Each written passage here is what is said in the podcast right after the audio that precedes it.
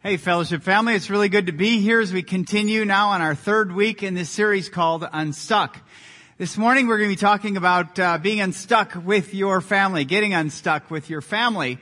And uh, as always, each of the weeks through this series, we've been asking you to hashtag FBC Unstuck and to complete a sentence for us. This week, our our sentence was, or our question was, "What's the best thing your mom or dad ever said to you?" And we got some pretty interesting responses. One said this, the best thing my mom ever said to me was that there's absolutely nothing I could ever do to, to make her stop loving me. Another one said, when I was 42 years old, my dad for the first time said to me, son, I love you. I'm proud of you. Someone said, my mom told me, always told me, you get more with honey than you do with vinegar. And if you're going to wallow with the pigs, you're going to get dirty. I like this one. One parent said to their child, you've got a chip on your shoulder. And then this one, this is my absolute favorite. It says, um, the best thing my dad ever said uh, to me was, you know, you don't have to marry him. And so I didn't. Uh, next week, continue on this discussion. We're going to be talking about finances, and I'd like you to answer this one. What's the worst purchase you ever made? Uh, F, uh, hashtag that FBC unstuck, and uh, we'll share them next week. I know what some of you are saying. If you were here two weeks ago, some might say six-wheeled amphibious unit for me, but uh, yes, it was. It lasted a total of 15 minutes. All right, let's talk about what it looks like uh, in your family, because I think you came here this morning to really get unstuck with your family. And over and over, I hear that families are stuck with something that's called a blessing. And so I want to talk to you about how you can be a blessing in your family today. And here's why. I, I think God is our Heavenly Father who loves to bless His children. When I think about even on the first first uh, chapter or the first book of the Bible, after God created Adam and Eve in His image, male and female, He created them. He blessed them. Look what it said in verse 28. It says, And God blessed them and said to them, be fruitful and multiply, fill the earth and subdue it, and have dominion over the fish of the sea, and over the birds of the heavens, and over every living thing that moves on the earth. You see, God not only blessed them, but He called them to be a blessing. If you trace this word blessing throughout the book of Genesis, you're going to find this, this is what it means. Uh, literally in Hebrew, it sounds like this, barak.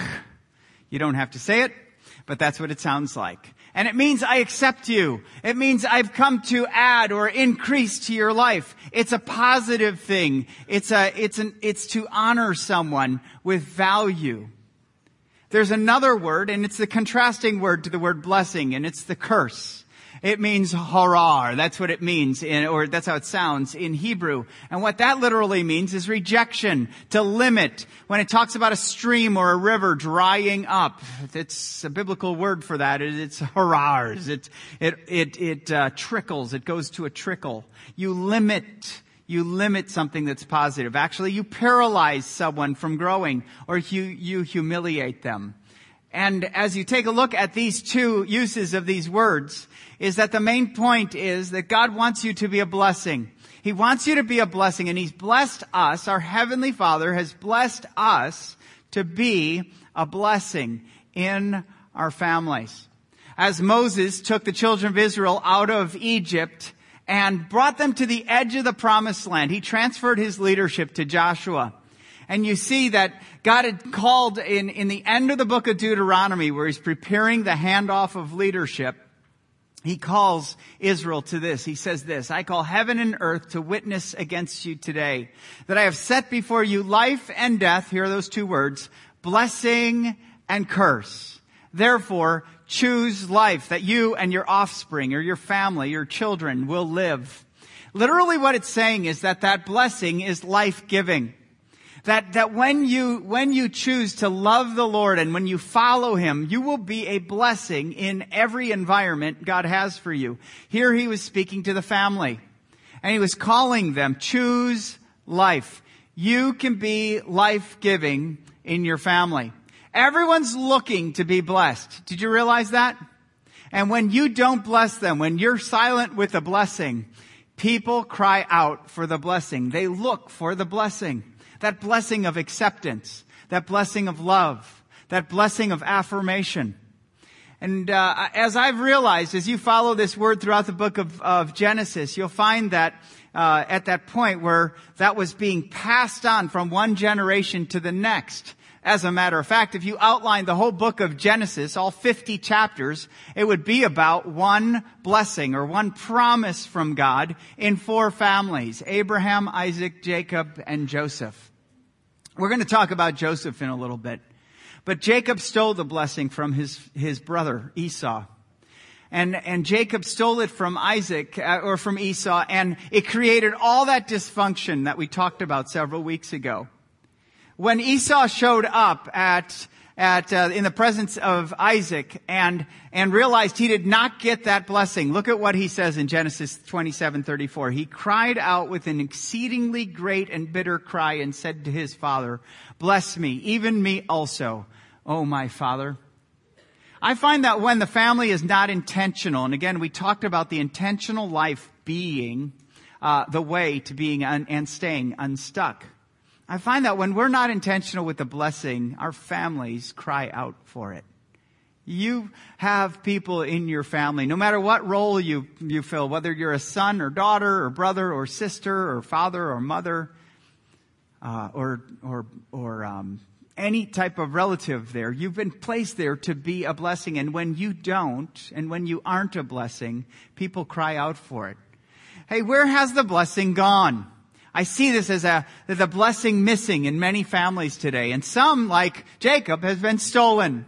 It's been stolen from some kids to be given to the others. And some kids have greater needs than others. And sometimes uh, some kids can just always be in the taking angle. And so if you're one of those kids in the family, you can kind of be in the, in the shadows. And then you get to adulthood and you go, boy, mom and dad were just pouring into this child and that kind of stole it away from me. Others of us, we can be distracted. We can have a screen in front of our faces. Our family can be around us, but we're just distracted. We're distracted from listening. We're distracted from speaking into. And so, again, now we've probably spent a lot of time with our families, but we're not intentional with that time. And so we're distracted. Hurry is the enemy to relationship. And as long as you're just chasing the next thing and you're not intentional with that, you're distracted with the blessing. Others of us are just passive with it. We're silent with the blessing.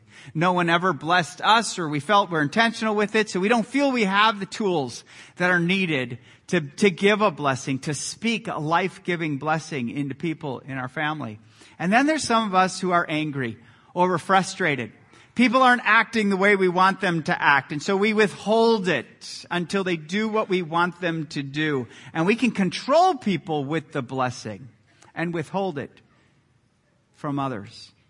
And so as you look at that, I, I just want you to, to, to think about where are you right now? Would you say that your role in your family is more of a blessing or is it a burden? I want to talk to you about how you can be a blessing in your family. And there's five ways to do this. And we're going to be looking at them. I want to give you the vision. And each week we call you to a vision and we ask you to apply one aspect of this in your lives to a two month plan. And so I want to talk to you about this. And I want to invite you to turn in your Bibles to Genesis chapter 49. Genesis chapter 49 is where Jacob is old and he's blessing his sons. He had 12 sons. Joseph was one of them. And if you remember the story from a few weeks back, we talked about Joseph growing up in this dysfunctional family where dad loved him more than every one of his brothers. And he kind of flaunted it to them. And so they got so angry with him that they sold him to, into slavery and they brought back that coat of many colors that his father kind of just prided him with, with animal blood on it. And they, they made up the story to his dad that he had been killed by an animal. And so um, Jacob had been Jacob had been mourning the loss of his son. If you've ever lost a child, you know exactly what Jacob was going through. You never forget about that. You always know, no matter how old you are, how, old they would be at this time if they were living. But here comes Joseph. He, he's discovered in Egypt he calls his father back into Egypt and he realized that God was always with his son. God had always blessed his son. That great loss became a great find and they reunite at the end of the book of Genesis and, and at the end of Jacob's life, he find a picture of him blessing his son. We're going to take a look at this blessing specifically in the life of Joseph this morning because it's the longest blessing of Jacob in this passage. And it shows us how we can be a blessing. I want to share five ways we can be a blessing, and they're adapted from this book. It's probably one of the most popular books on what it looks like to be a blessing in your family. It's called The Blessing by John Trent and Gary Smalley. Over a million copies of this have been sold, and uh, many of you have read it. If you haven't, you want to go deeper with this, write this book down and uh, either download it or go and buy it. It's a great book to develop what I'm going to be talking about even further. First area, though, that we're called to be a blessing is in the area of accepting touch. Here we have Joseph bringing his two sons to his father Jacob. And it says in verse 10 of Genesis 48, it says, the eyes of, of Israel, or Jacob, is another name for him, were dim with age, so that he could not see. So Joseph brought them near him, and he kissed them, and he embraced them. Many times throughout the scriptures, when someone gives a blessing, they're close that you see hugging, you see kissing. And you know what? This is not a creepy kind of hugging and kissing. This is Middle Eastern. I grew up in uh, more of a Palestinian background, and so this was very common in families like that. I remember going over to my great grandmother's house uh, when I was growing up on Sunday afternoons, and my dad would stand at her side, her walker would be over to the side, and and she would go, "Come here, Habibi," which means honey in in in uh, Arabic. Come here, give me bosi, which means kiss. And I feared kissing my great grandmother because she smelled like mothballs and her breath was bad. But I, she would come up and she would go, come here, and then she'd set me out and I would, thanks great grandma. I knew she loved me. But if you're gonna be Arab, you're gonna be hugging. Maybe you're an Italian family or a Greek family and you go, oppa, when you walk through the room, whatever. But it's, it's that close knit, it's okay for you to be in my space. It's accepting. And you know what? You communicate a lot with accepting touch. A hand on the back. Even when you greet people and you put out your hand there, what you're, it almost, those words almost come out of my mouth. It's so good to see you. In other words, you're welcome into my space. We want to be people who are gathering around our family and we're okay putting our arms around them. We're okay giving them a kiss. We're okay sh- sharing them it's good to be close to you, especially if their love language is physical touch. Can I just encourage you dads, don't pull away from your son or daughter when they go through adolescence. It's real common for a dad to go, whoa, her body is changing. What's happening to this woman? And you just kind of let her go. But I can tell you, if her love language is physical touch, if she does not find that in appropriate ways from you, she will look for it in others. And you do not want the bearded seventh grade boy touching your daughter. Trust me. He does not have the resources that you do to love her. So we need to know that a touch goes a long way. An arm around when you're talking when my kids were really, really little, their eyes were all around the room. I would take them by their cheeks and I would hold them and I would look, your daddy loves you so much so that I would have their attention. We want to be accepting with touch. And I think that's really important. I think that's no matter where you're at. I remember talking to several people just last night after I gave this message and one said, hey, I was, uh, I was on a ship for seven months during the Korean War. And I remember I didn't touch anyone. The only time I touched anyone was when I ran into someone. And I got off the boat, I was married, and I went back to my wife, and it was just odd being close to her again. And I had to really just go, I had not touched anyone in seven months. Some of you have children who maybe you've adopted who were um, isolated and not touched as a baby. And you know it's a major transition to have accepting touch in their lives. And you're dealing with that. So when we have the opportunity, when we can be intentional, it's good to be around. It's good for the arm around. I do that with each of my boys. I've done that when two of them were in, or all three of them were in the house. Now I only have one in the house. Before they left on a Monday morning, I would put my arm on their shoulder and I would pray with them. And I would just, it wouldn't be any magical powers in my touch, but it's amazing how much they felt a blessing from me, for me to pray for them. I remember in um, in Israel when I went to the Wailing Wall, I saw a father blessing his two sons right in front of that wall, and that's kind of the uh, a sacred place in Judaism for uh, families to gather, men with their sons, and and bless them, pray a prayer of blessing. Look at how he's touching them and giving them a blessing. Because accepting touch is the way we bless. Where are you? Some of you were born with Velcro on your wrists, so you just don't express with your hands. But I would just encourage you, what, how can you? How can you in an appropriate way to give a blessing? Secondly, it's not only touch, it's words. And I want to talk to you about affirming words. Look at how Jacob blesses Joseph here in verse 22 of Genesis, 40, Genesis 49. He says this. Joseph is a fruitful bough, and literally that means tree, because that's what that word means. A fruitful tree by a spring. His branches run over the wall. The archers bitterly attacked him, shot at him, and harassed him severely. Yet his bow remained unmoved. His arms were made agile by the hands of the mighty one of Jacob. From there is the shepherd, the stone of Israel. Look at these affirming words. Jacob was reunited with his long lost son and he heard and he probably heard the story of all the places his son was. Sold into slavery, went up into Potiphar's house, thrown into prison, rose to the top of Pharaoh's household and, and now is ruler over Egypt. Number two in command of this mega power of the world at that time. And here he's saying to his son, you were beaten Things were you, but you were strong. Wherever you were planted, your roots sunk deep and you could handle adversity. He was affirming his son and what's happened to him. Can I ask you a question real quickly? If you don't affirm people in your family, who will in this world today? There's not many people who are affirming. There's very few people who, who will come along and say, Hey, I really like what I see in you. I am proud of you where accepting touch says, I love you, you're welcome into my life, I accept you. Affirming words literally mean, I'm proud of you. You're doing a great job. I like what I see when I'm watching your life.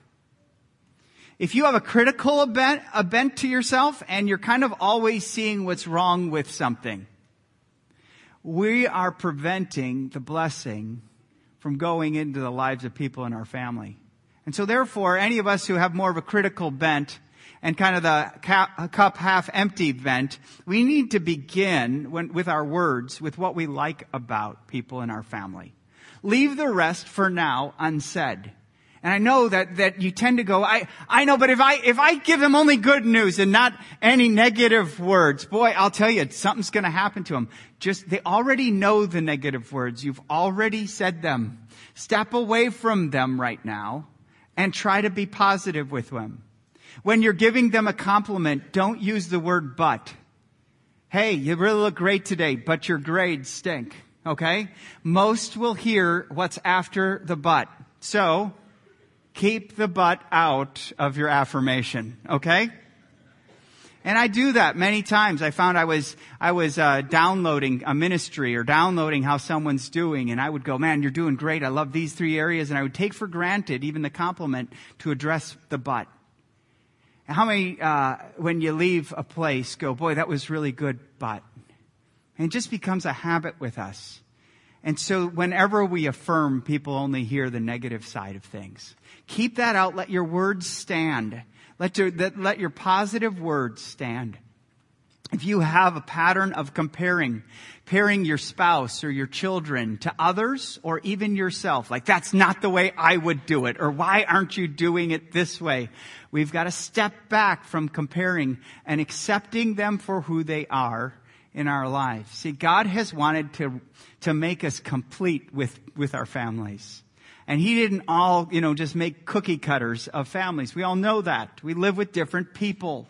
And the more differences, the more opportunities there are for conflict. And so we want to step away from comparing and we want to study our family and highlight the things about them that you love and admire with affirming words. Your words profoundly form and establish someone.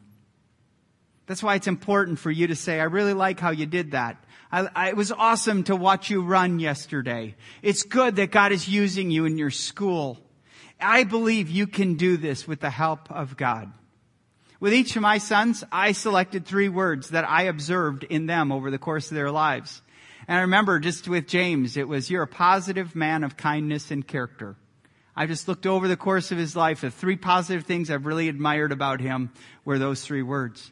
With Jack, you're an encouraging man of, of exhortation and enthusiasm. And, and Jack has always been that. In our family, outside of our family. I've always encouraged him with those three words. Nathan, you're a loyal man of love and leadership. I've just seen a very caring young man in him.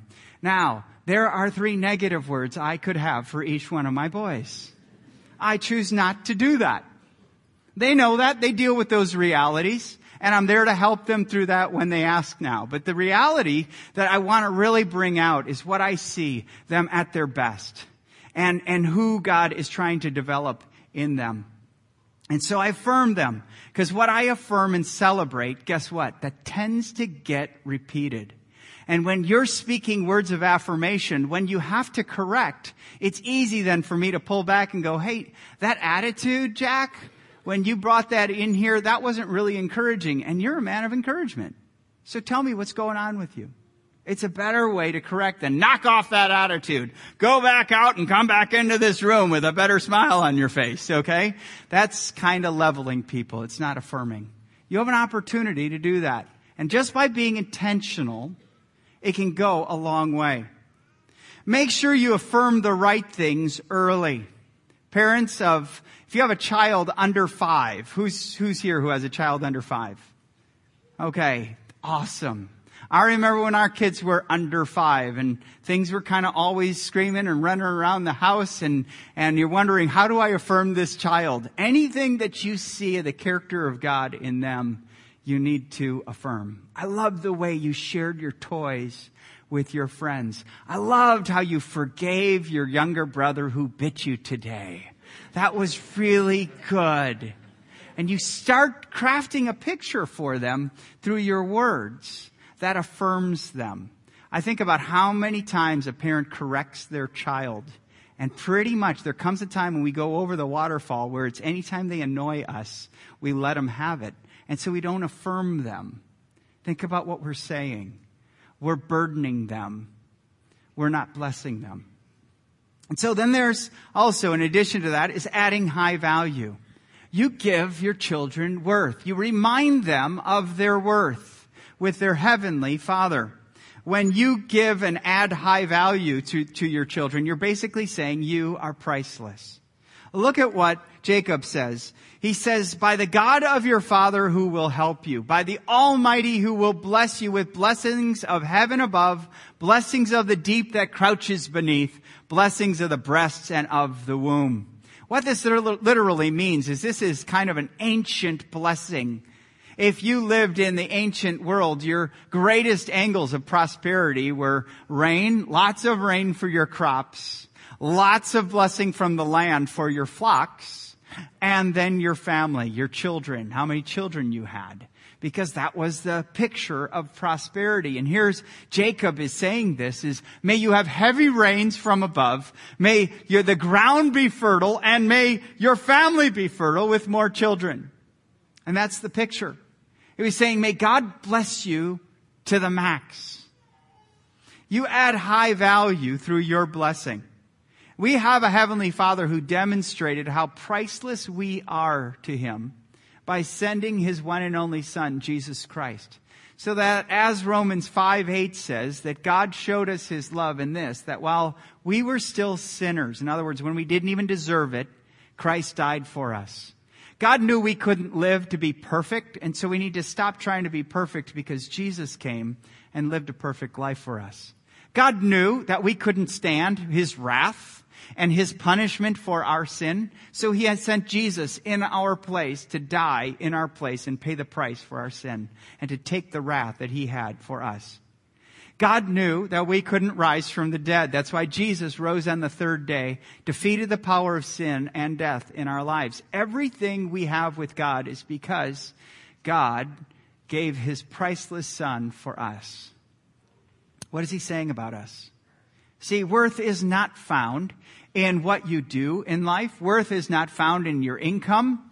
It's not found in your position. It's not even found in your family background. Worth is found in the person and the work of Jesus. It's God who shows us how priceless we are. Who reminds your children that they're priceless in the eyes of their Heavenly Father? You do. You do. Who reminds a spouse who's worried and anxious and struggling with depression and anxiety that she has great worth? Her husband does.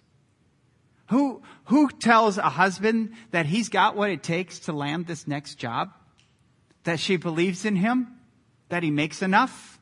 Who's, who shows him that if not you? Okay? We've been placed in a family to be a blessing. And so therefore, we, uh, we give honor. We give value to people around us. Many times when we correct, we tend to bring people down we tend, tend to burden them with shame and guilt. Why didn't you do that? How many times do I have to tell you? And all of that implies you're stupid. you don't know how to do this. And if you've heard that, it doesn't really bring out an angle of pricelessness to God. And so instead of being a burden, we can be a blessing by adding high value. If you live with the gift of sarcasm, which many times I thought that was a gift from the Holy Spirit, but I checked and it's not. Sarcasm, just like whistling, is fun for one person.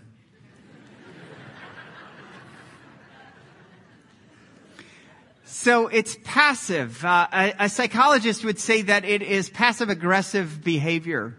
Don't be passive with a blessing. Don't let your kids, my, I have, I have two of my kids who are extremely literal, so sarcasm just is not great with them. What did you mean by that, Dad? What are you saying about me when you say that, Dad? I am so thankful they asked that question because most will just interpret what they think I said.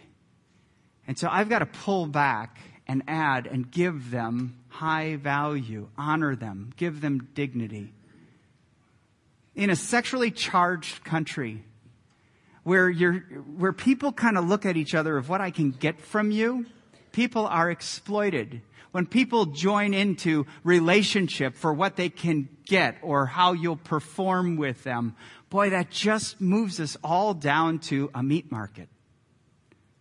And folks, we have greater dignity and greater value than that. And who is to restore value on earth? a dark, broken world. Followers of Christ are. Because we have a God who created us in his image and gives dignity, male and female. He created us. Add high value. Tell them they're priceless. Show them that they value, that you value them. And then there's illustrating a future vision. Look what it says in Genesis 49 verse 26. It says, the blessing of your father are mighty beyond the blessings of my parents up to the bounties of the everlasting hills. May they be on the head of Joseph, on the brow of him who is set apart from his brothers. It's basically saying, boy, I thought I had blessings, but look at you. And certainly he saw that in the life of Joseph. Joseph stored up grain beyond measure in the, in the, in the nation of Egypt so that all the world was seeking it. It was kind of like, wow, what happened to me is just exponential in you. I see you leading well in that environment, well into the future. He was crafting a vision of the future. Why do we need a vision of the future? Because most of us don't operate with a lot of hope. Think about when you correct and how you've been corrected over the years. It's easy to say this. Don't do that or you'll ruin your life. Or this one. Stop being so picky. I actually heard this one from a single woman. Her parents said, stop being so picky. No one ever's going to marry you. Yeah, that hurts. That hurts. And what is that really saying? You got to compromise just to get married. No, that's not the vision you want. The vision you want to say is the character of God. A vision of her or him living that, a life that's successful in the future. How many times have we corrected? If you keep that up, you'll never be successful in life. Or how many times have we say you never do this, you always do that? Those words are brought in to kind of tear down, to t- kind of, that's how we curse our family. What you bless tends to be prophecy. What you curse can also be prophecy. We've got to be careful with that and be wise. When we craft a future vision for someone in our family, we basically say, I see in you someone. And so when we do this, we're literally say, I see God using you even greater in the future than he is right now. I can't wait, if you're in marriage, I can't wait to grow old with you. What does that say? That's a future picture. Hey, we can lose everything, but I still have you. I can't wait to be with you. That's crafting a picture of the future. I remember I was in an environment with um, my wife. It was her birthday last Sunday. We went out to um, brunch so that she wouldn't, we didn't do any cooking on that Sunday. And we go to brunch and we're all sitting around and Jack shows up a little bit late and he goes, Hey mom, so good to see you. Wow, you look beautiful today. I love that. Did you just get that shirt? And my wife went, well, yes, I did. Thanks for noticing that. And I just sunk down in the booth, you know, okay, one of those things. Like, oh, I didn't encourage my wife today. I'm more of a blessing, a burden to her than a blessing. But I got over that and I said, Jack, it's really good to see you. And I had time with Jack on Monday and I said, man, I just saw something in you that I want you to let you know. You're going to be a great husband because you observe things and you call them out and you encourage and you, you affirm someone. You craft a picture with them. And that's just going to be awesome. You know, parents, you can draw that out. When you see the character of God in them, it's real easy for you to say, man, just think about this. You're only in third grade. Can you imagine when God gets a hold of your heart in, in junior high, what you can do or middle school? Can, you're crafting the vision for the future. Every guy wants to know, do I have what it takes? And boy, we need people around us who say, yeah. Because when we don't have that blessing, my goodness, we're going to look for it in all the wrong places. I know guys in their 50s and 60s who dad never said, man, you've got what it takes. I know, I just, I know what God's doing in your life and it's going to be okay. They've never had that. And they are high productivity. They are, are the, you know, maximum people in life and they're still trying to prove to dad, dad that they have what it takes. Don't let that be hanging in your family. Craft a future vision. People need a picture of hope, especially when we mess up. We need a picture of hope. Be that blessing. And finally, engaging support. This is, this is support that literally says, I will always be here for you. Look at verse 25, and it's going back just a few verses. Just want to highlight this passage. It says, By the God of your Father who will help you. See that? The God of your father Abraham, the God of your father Isaac, the God of your father me, Jacob, that's your father. That's your heavenly father. He's going to help you. He's going to be the one in your life who leads and directs you. And that points back to Genesis chapter 12 where God said to Abraham, I will bless you. I, I will make your name great so that you will be a blessing. See that again? It comes full circle. We've been blessed to, to be a blessing. What this literally means is that we, you, you need to be able to say, even at some of the worst times when things don't make sense, to say, you can count on me too, and just explain what that looks like. I'll always be here for you. No matter what you do, call me. Hey, I'll get over the car being totaled. Call me. Because it's easy for us to make those statements before they even happen. Well, if that happens, you're out. Forget it. You're on your own because we want to separate. But we really need to be that blessing. It doesn't mean we show up and rescue them all the time, especially in their adulthood years, but it means we're there for them. It means they can count on us to support them. Take a look at these five. Let me just ask the question. What does your family need in an area of blessing? Maybe one of your kids changed their, their major three times in the last year, and they don't have a good picture of the future. How can you speak uh, and give a vision for the future to them right now? That's a way you could be a blessing to them. Uh, let's say that no one ever touched you, so you're not touching anyone else, and you could be more affirming with your touch and accepting. Maybe you need to try that a little bit. Maybe your words haven't been good, and if you just uh, to compare the amount of positive with the amount of negative words, you haven't been affirming. You've been correcting, but you haven't been affirming. Maybe that's an area you need to make a quick or a, a tweak in your life. Remember, getting unstuck begins when we intentionally identify an area of growth and commit to a two month plan. And then once we do that, we just live that plan with your family. I'm going to share you one thing I did for two months that had incredible results, and it didn't take a whole lot. I wrote on a three by five card words that were affirming to each person in my family before. On a Monday morning, I would write it before they went to school. And I would just go, James, I really love what God is doing in your life. Here's a verse I thought of when I was thinking about you today. I write the verse down. I love you, Dad. Jack, and I just do that. It didn't take me long, and I did three by five because the other things are just too daunting. Something like this, a big sheet of paper. I'm sorry, I just can't. That's, that was too hard for me at that time. I couldn't sustain that. So every Monday I did that and I left it out on the countertop and each one as they filed through, hey, thanks dad. My wife would go, thanks honey and go off. They would go to work. Everything would be good. And I wondered, what's the long-term effect of this? Well, a few months after it, I happened to walk into each one of my kids' rooms just take a look around. Guess what I saw? On their bulletin board, I saw every three by five card. I wrote them. Something about it, I didn't realize how powerful a blessing could be in the life, lives of my family. All that took was a few minutes, and, and it went a long way. Hey, can I even say this? Students, sons, daughters, what would it look like to even encourage mom and dad that way? It takes so little, but the impact goes so far. Do you know how many moms are wondering, do I have what it takes to meet the demands of this family? Do you know how many dads are going through difficult times who you could encourage and build up? Folks, this applies to all of us. Think with me. If we all just wanted to be a blessing, I believe you are here amidst all the other things you could do with your time on a Sunday morning, you're here because you want to be a blessing. So, what does that look like for you? Share it with your family and act on it.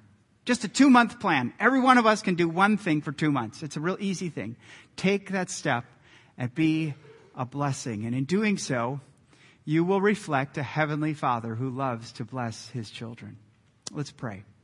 Heavenly Father, we thank you so much for your love for us. We thank you so much for your blessings. There's blessings we know about and there's blessings we don't know about that we aren't quite aware of. But we thank you for loving to bless your children. We want to be people who respond to you in faith through Jesus Christ. And we want to be people who live that blessing in every environment in our lives. Begin with us in our families. For it's in Christ's name I pray. Amen.